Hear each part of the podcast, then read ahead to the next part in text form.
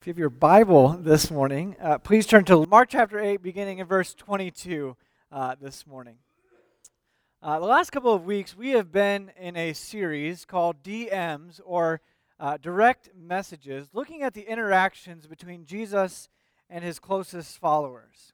And we've made the distinction this last couple of weeks now that uh, we've been looking at three kind of primary groups with whom uh, that Jesus socialized with uh, throughout the Gospels. We've talked about uh, the crowds and how uh, they loved Jesus. They were impressed with Jesus, but ultimately they didn't buy into Jesus. To them, Jesus is uh, an engaging figure, to be sure, but not much else. To the religious leaders, the other group that Jesus often socialized or interacted with, uh, they didn't love Jesus like the crowds. In fact, they hated Jesus. Uh, and while often they couldn't refute him, uh, they conspired to kill him instead. And so to them, Jesus was a public menace. And to this last group we looked at, we focused in on this series, uh, we see Jesus' interactions with the disciples, these 12 men that he calls uh, to devote themselves to Jesus, these 12 men who have chosen to center their lives around Jesus. And Jesus to them communicates the great truths of the kingdom of heaven. And so, looking at these three groups, if we've seen uh, the crowds who looked at Jesus as an inspiring figure, and to the uh, religious leaders who looked at him as a public menace. How did the disciples look at Jesus? How did they understand him? What did they think of him and understand his mission to be? And so this morning, as we reach Mark chapter 8, Jesus is now uh, in the final year of his ministry. And he needs to make certain uh, that these disciples, these ones who will be carry on, carrying on his mission after him will know who he is, are absolutely sure of, of why he came. And so the direct message to them and to us this morning is Jesus' message know me. Know me, understand me, know why I have come, know who I am. And I know this really kind of seems like an unnecessary sermon for many of us. I mean, of course, we know Jesus. Some of you who are older have probably been Christians longer than I've been alive. And so you know Jesus. You sing to him and you pray to him and you read about him and, and you study him and you follow him. What's not to know? But sometimes it can be hard to kind of filter through the caricatures of Jesus to find the real Jesus. There's some pretty weird Jesuses out there. Actually, I did a quick uh, Google search this week and, and found some uh, unique Jesus products, and all of these are absolutely real. You could go out and buy these today if you wanted to, but I wanted to present them to you. Uh, first, there's bobblehead Jesus, or as my son so we'll say, wobblehead Jesus. And I guess that's one way to make sure that Jesus is always giving you the yes if you want it. Uh, there are actually uh, pencil topper Jesuses, teachers. These might be a, a, good incentive to stop cheating in your classroom. You know, Jesus is, is always watching. Uh, there's Jesus bandages out there, I guess, in case the great physician needs a helping hand every now and then. Uh, my favorite, though, is the Jesus car air freshener. And I'm not really sure what Jesus smelled like, but I'm not sure I want my car smelling like Jesus. I, maybe these have like a pine scent to them, but my favorite part about these is that on the two pack, one says, It smells like heaven in here, and the other says, Do you want me to take the wheel? Ugh. Church, we've got to do better than this in our marketing. But, but there are some odd depictions of Jesus out there. And so the thing that we want to ask this morning is who is Jesus really? I mean, do we really understand him? Do we really know why he came? Up until this point, Jesus has firmly established himself as a powerful miracle worker, as an authoritative teacher, as a restorative healer, but all of these are just subsets of his greater identity. And so the question this morning that Jesus is posing to these group of followers that have chosen to devote their lives to him is do you get it? Do, do the disciples understand what it means for Jesus really to be the Messiah? And here's why that matters for us. I know on this side of the cross, we have a greater understanding, perhaps, of Jesus' mission and ministry than they did in this moment where Jesus asks. But understanding who Jesus is leads us to understand who we are to be as his followers. Understanding what Jesus intends to do as the Messiah leads us to understand what is required of us as his disciples. This morning, as we approach Mark chapter 8, I wanted to give you a bit of context leading into this chapter. Jesus has just performed an amazing miracle. He's fed 4,000 people with just seven loaves of bread. And this is not the feeding of the 5,000, that's a different one. Jesus, on multiple occasions, fed great multitudes of people. And so, following this feeding of 4,000 people with seven loaves of bread, the Pharisees come to Jesus and say, Look, clearly you're doing something here. Clearly you are a, a man of God, but tell us plainly, give us a sign that you are who you say you are. And if I were Jesus in this moment, I would be like, Give you a sign. I mean, I just fed 4,000 people with seven loaves of bread. What greater sign do you need? But of course, to a hard and doubting heart, no proof is ever enough. And so, Jesus, in one of those interactions with his disciples as he is uh, on the boat with them, uh, says to them, just as they are interacting together, he says, Be careful, watch out for the yeast of the Pharisees and that of Herod. He says, you know, be careful of that kind of thinking that, that permeates your entire thought process. This sign chasing or this proof of this power proofing, be careful of that kind of thinking because just like yeast will work its way through the whole batch of bread, that kind of thinking will pollute your mission, will pollute your understanding of who I am. Well, the disciples miss this completely and they say, all right, you know, Jesus is saying, you know, watch out for the yeast because we forgot to bring any bread on our trip. And, and Jesus is like, you know, do you really think that bread is a problem for me? And I just fed thousands of people with seven loaves. There were seven baskets left over. Bread is not the issue. And so Jesus realizes that he has to open their eyes to who he truly is. And I choose that phrase, open your eyes, very specifically this morning because in Mark chapter 8, we see this miracle that Jesus performs uh, that really corresponds with the message that he's trying to teach. Jesus begins with this very specific miracle in Mark chapter 8, verse 22. It says, They came to Bethsaida, and some people brought a blind man and begged Jesus to touch him. He took the blind man by the hand and led him outside the village. When he had spit on the man's eyes and put his hands on him, Jesus asked, Do you see anything? He looked up and said, I see people. They look like trees walking around. Once more, Jesus put his hands on the man's eyes. Then his eyes were opened, his sight was restored, and he saw everything clearly. Jesus sent him home, saying, Don't even go into the village.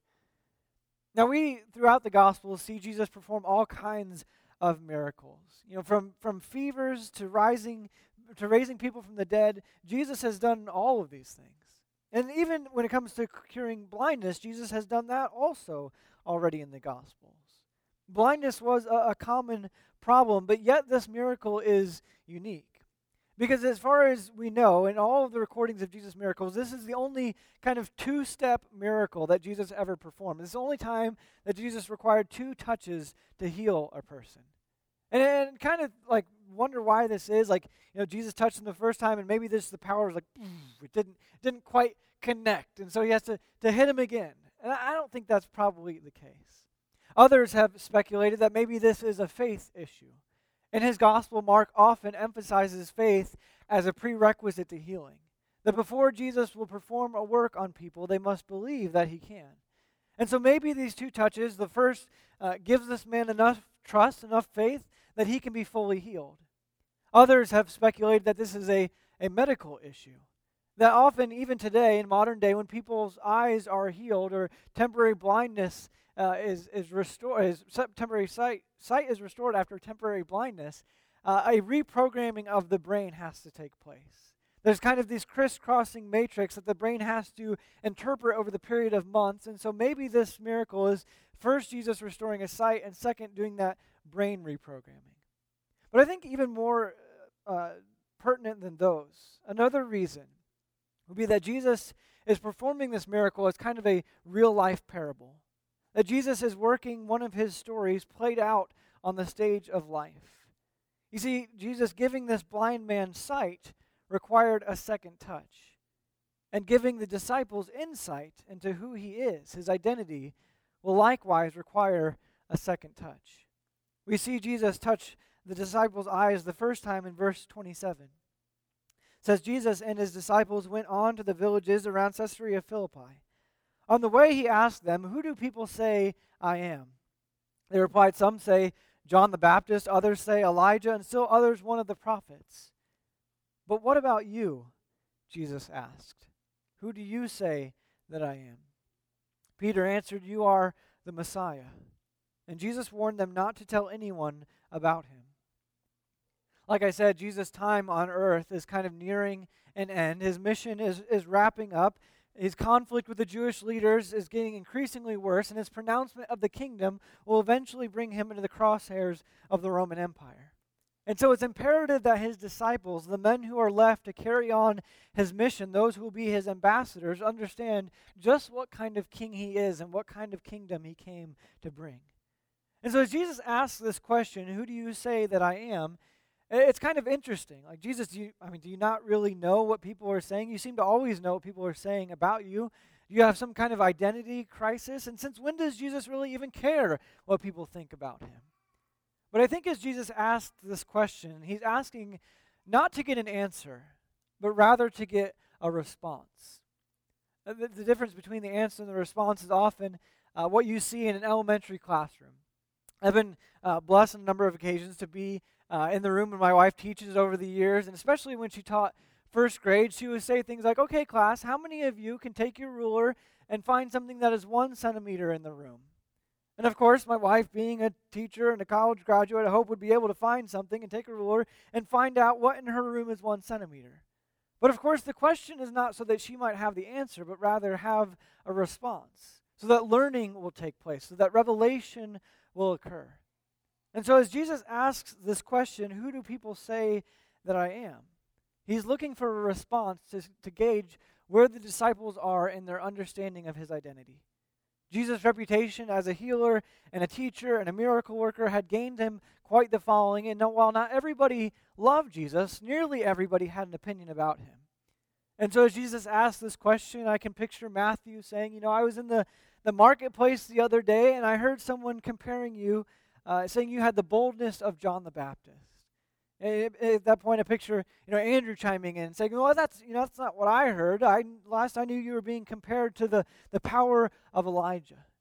James and John saying, "No, the last you know, you're both wrong. The the last news report we got, people were saying that you had the the the compassionate heart, the spirit of Jeremiah."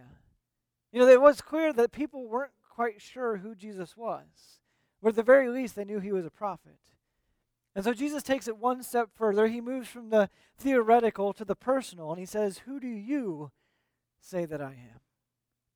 You, you guys who have surrounded your, me, uh, your lives and have followed me for these past three years, who have been alongside of me in ministry, who do you say that I am after all this time?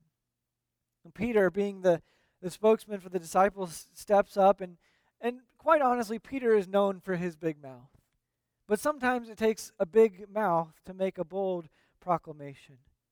So Peter says, You know, we know, Jesus, that you are the Messiah. You're the, the anointed one, the one set apart by God, empowered by his Spirit. You're, you're more than just a prophet, you're, you're prophet, priest, and king.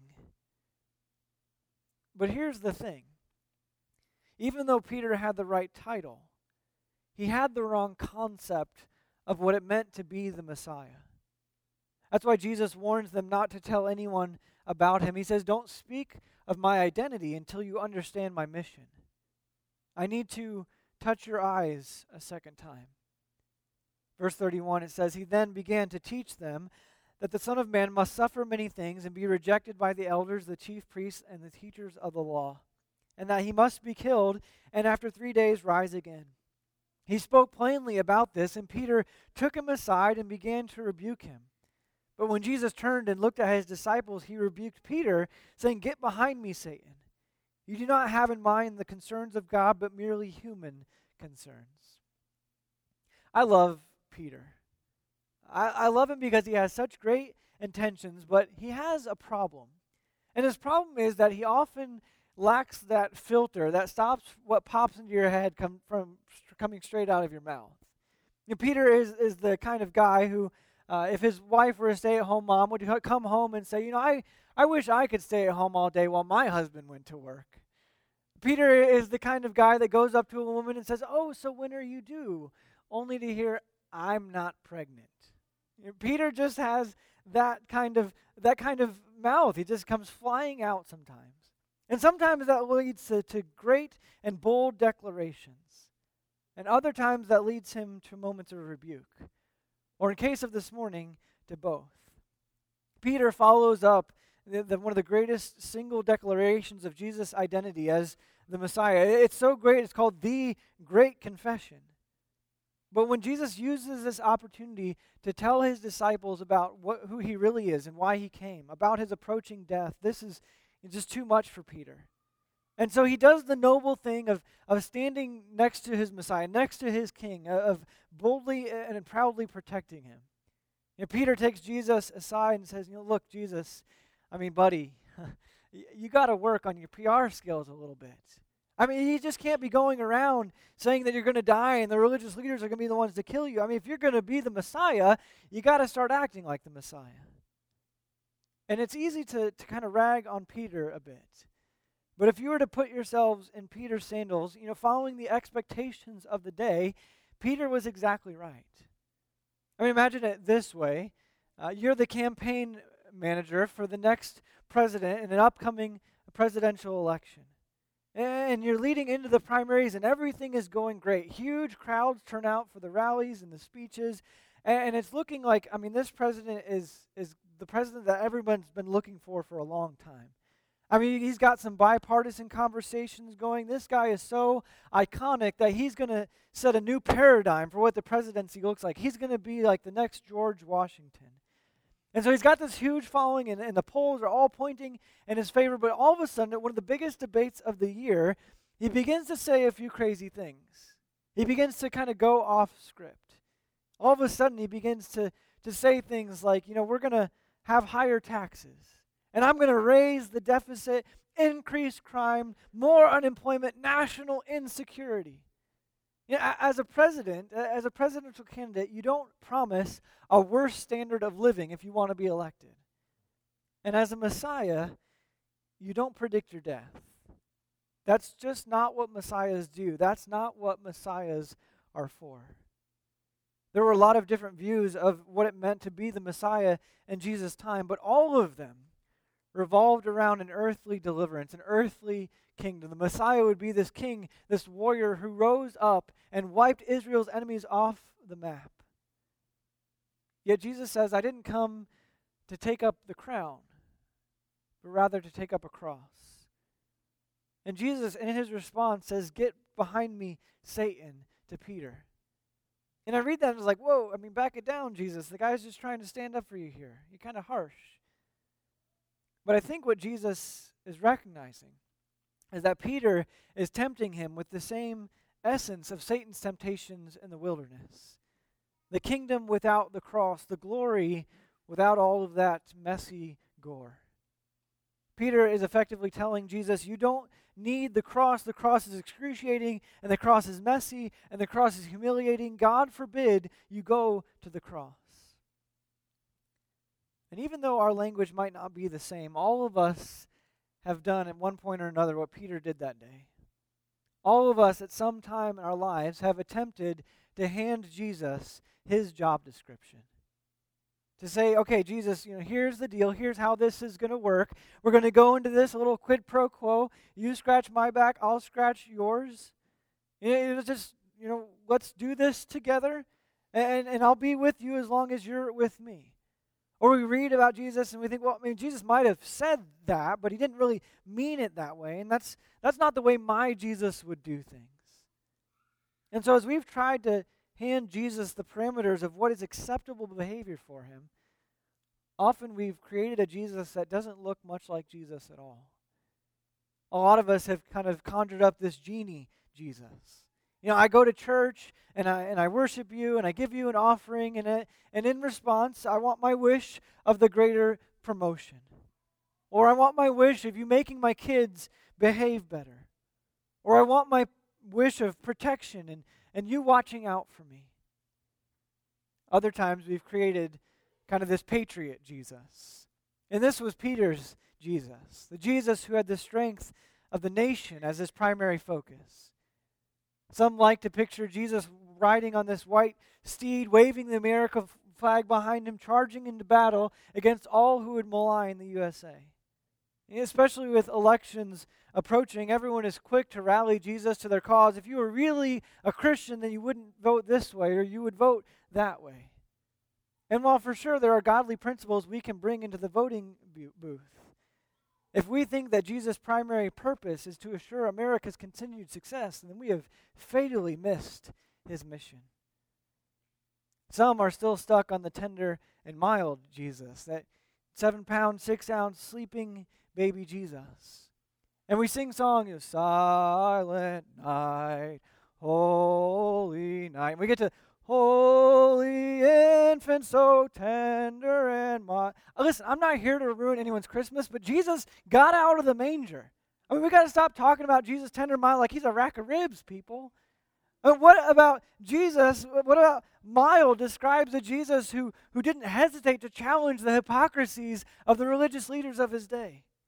I mean, what about mild describes a Jesus who, in one sermon, whipped people into such a frenzy they wanted to stone him to death right then and there? I mean, what about why mild describes Jesus who, through righteous anger, overturned tables and chased money changers out of the temple with a whip because of their exploitation? What about mild describes a Jesus who was ultimately marked for death because he was viewed as a menace to society and an enemy of the state? I mean, certainly Jesus was selfless and humble, but we should never mistake him for mild. And so many of us are try to, to follow a Jesus of our own design that we actually miss out on what he truly wants to do in us. Verse 34 says, Then he called the crowd to him along with his disciples and said, Whoever wants to be my disciple must deny themselves and take up their cross and follow me. For whoever wants to save their life will lose it, but whoever loses their life for me and for the gospel will save it. This is what I want you to understand this morning. Knowing who Jesus is is vitally important because as Jesus defines messiahship, he's also describing discipleship. As Jesus defines messiahship, he's also describing discipleship. Mark's message going into the second half of this book isn't just that Jesus is headed for the cross, but that he's taking us with him. Jesus will suffer, and so will those who follow him. Will you follow Jesus even if you find out that he's not going where you thought he would? Will you follow Jesus even if your life doesn't get better and everything doesn't fall into place? Will you follow Jesus even if it means you lose everything, your life included? And the implications of what this looks like will be different for every one of us. I mean, what does it look like for a 30 year old, middle class, white, male, 21st century American Christian to take up my cross? What does it look like for an 85 year old widowed retiree to take up her cross? What does it look like for a 44 year old married father of three to take up his cross? The implications of taking up our cross will look different depending on how we live our lives, but it will require the same thing of all of us that we lay it all down at the foot of the cross. You see, this is one, of Jesus' most shocking statements of all time. But often we trivialize it by applying it to the mundane. You know, I've, I've just got a terrible job, you know, but it's just my cross to bear. Or I've struggled with my weight my whole life, but it's just my cross to bear. But the cross is not a problem that you carry with you. The cross is reserved for revolutionaries and low class government insurrectionists, and not only revolutionaries, but failed revolutionaries. The cross was meant to prolong death as long as possible, inflicting the most pain and the most humiliation on display for all to see until the victim finally died. Jesus is saying, if you want to follow me, if you want to know me and understand me and why I'm here and who I am and why I've come, join the revolution. But in the eyes of the world, the revolution will fail, and you will be executed and tortured and humiliated and put on display. Of course, we know by virtue of being here this morning, that the revolution didn't fail. But to those looking on, following Jesus might not always look like the good life. What does it look like to live as crucified people? When we live as crucified people, our desires become secondary to our obedience. When we live as crucified people, our holiness overrides our happiness. When we live as crucified people, what we own doesn't own us. And when we live as crucified people, our wallets aren't ours. Our, our sexuality isn't ours. Our families aren't ours. Our lives aren't ours. When we live as crucified people, we can confidently affirm Galatians 2:20, I have been crucified with Christ and I no longer live, but Christ lives in me. Jesus tells us that following him might not mean comfort or protection or a happy ending. In fact, it might, and by his estimation, will lead us to shame and humiliation and death. But that, of course, is not the end of the story. Because our march of death is met with the promise of life. Jesus doesn't just promise us his death, he also promises us his resurrection into new and lasting and eternal and abundant and fulfilled life. The message of this morning, of what it means to know Jesus, is that God has a plan. That God knows what he's doing even when the plan might not make sense to us. And when we have the confidence that Jesus is who he says he is, Messiah and King and Son of the living God, we don't have to fear that plan or try to protect him from it. God has a plan, but it might not be our plan. God's plan for our lives is a complete and unconditional surrender of who we are and what we have planned. And we might know who Jesus is, but we can never know and never be who he wants us to be if our proclamation of him as the gentle, fun loving, good life bringing, easy Messiah gets in the way of his purposes for us.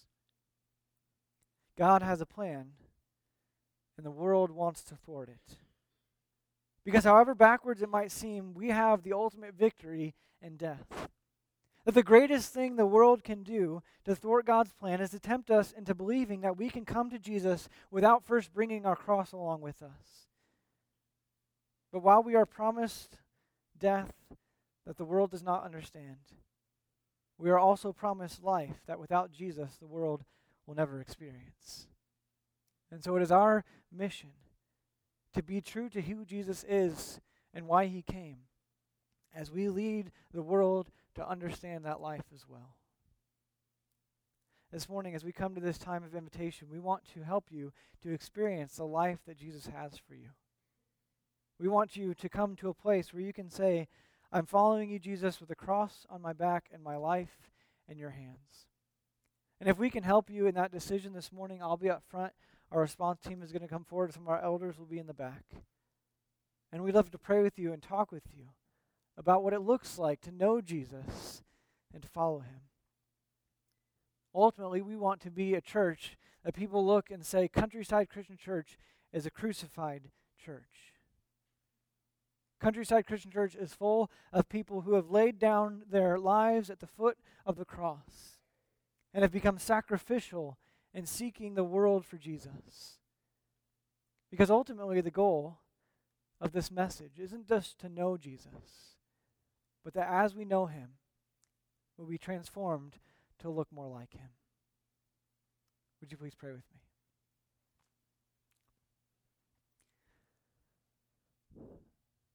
Father God, we come before you this morning, simply asking you to reveal Jesus to us in a greater way. And God, we know that the greatest revelation we have of Jesus is through your word. And so help us to study your word to know your word, and in so knowing it, to know Jesus. To know who he is and why he came and what it requires from us as his followers. God, I pray that as we seek to know Jesus and look like him, we would understand the mission that he has. That he didn't come to, to put his people on the map in this great earthly kingdom, but rather to raise up a kingdom of ambassadors who tell the world about him and what it looks like to have victory even in death. God, I pray that we would be people who follow after you with the cross on our back, to have sacrificed everything to know you and to be more like you. We pray this in Jesus' name this morning. Amen.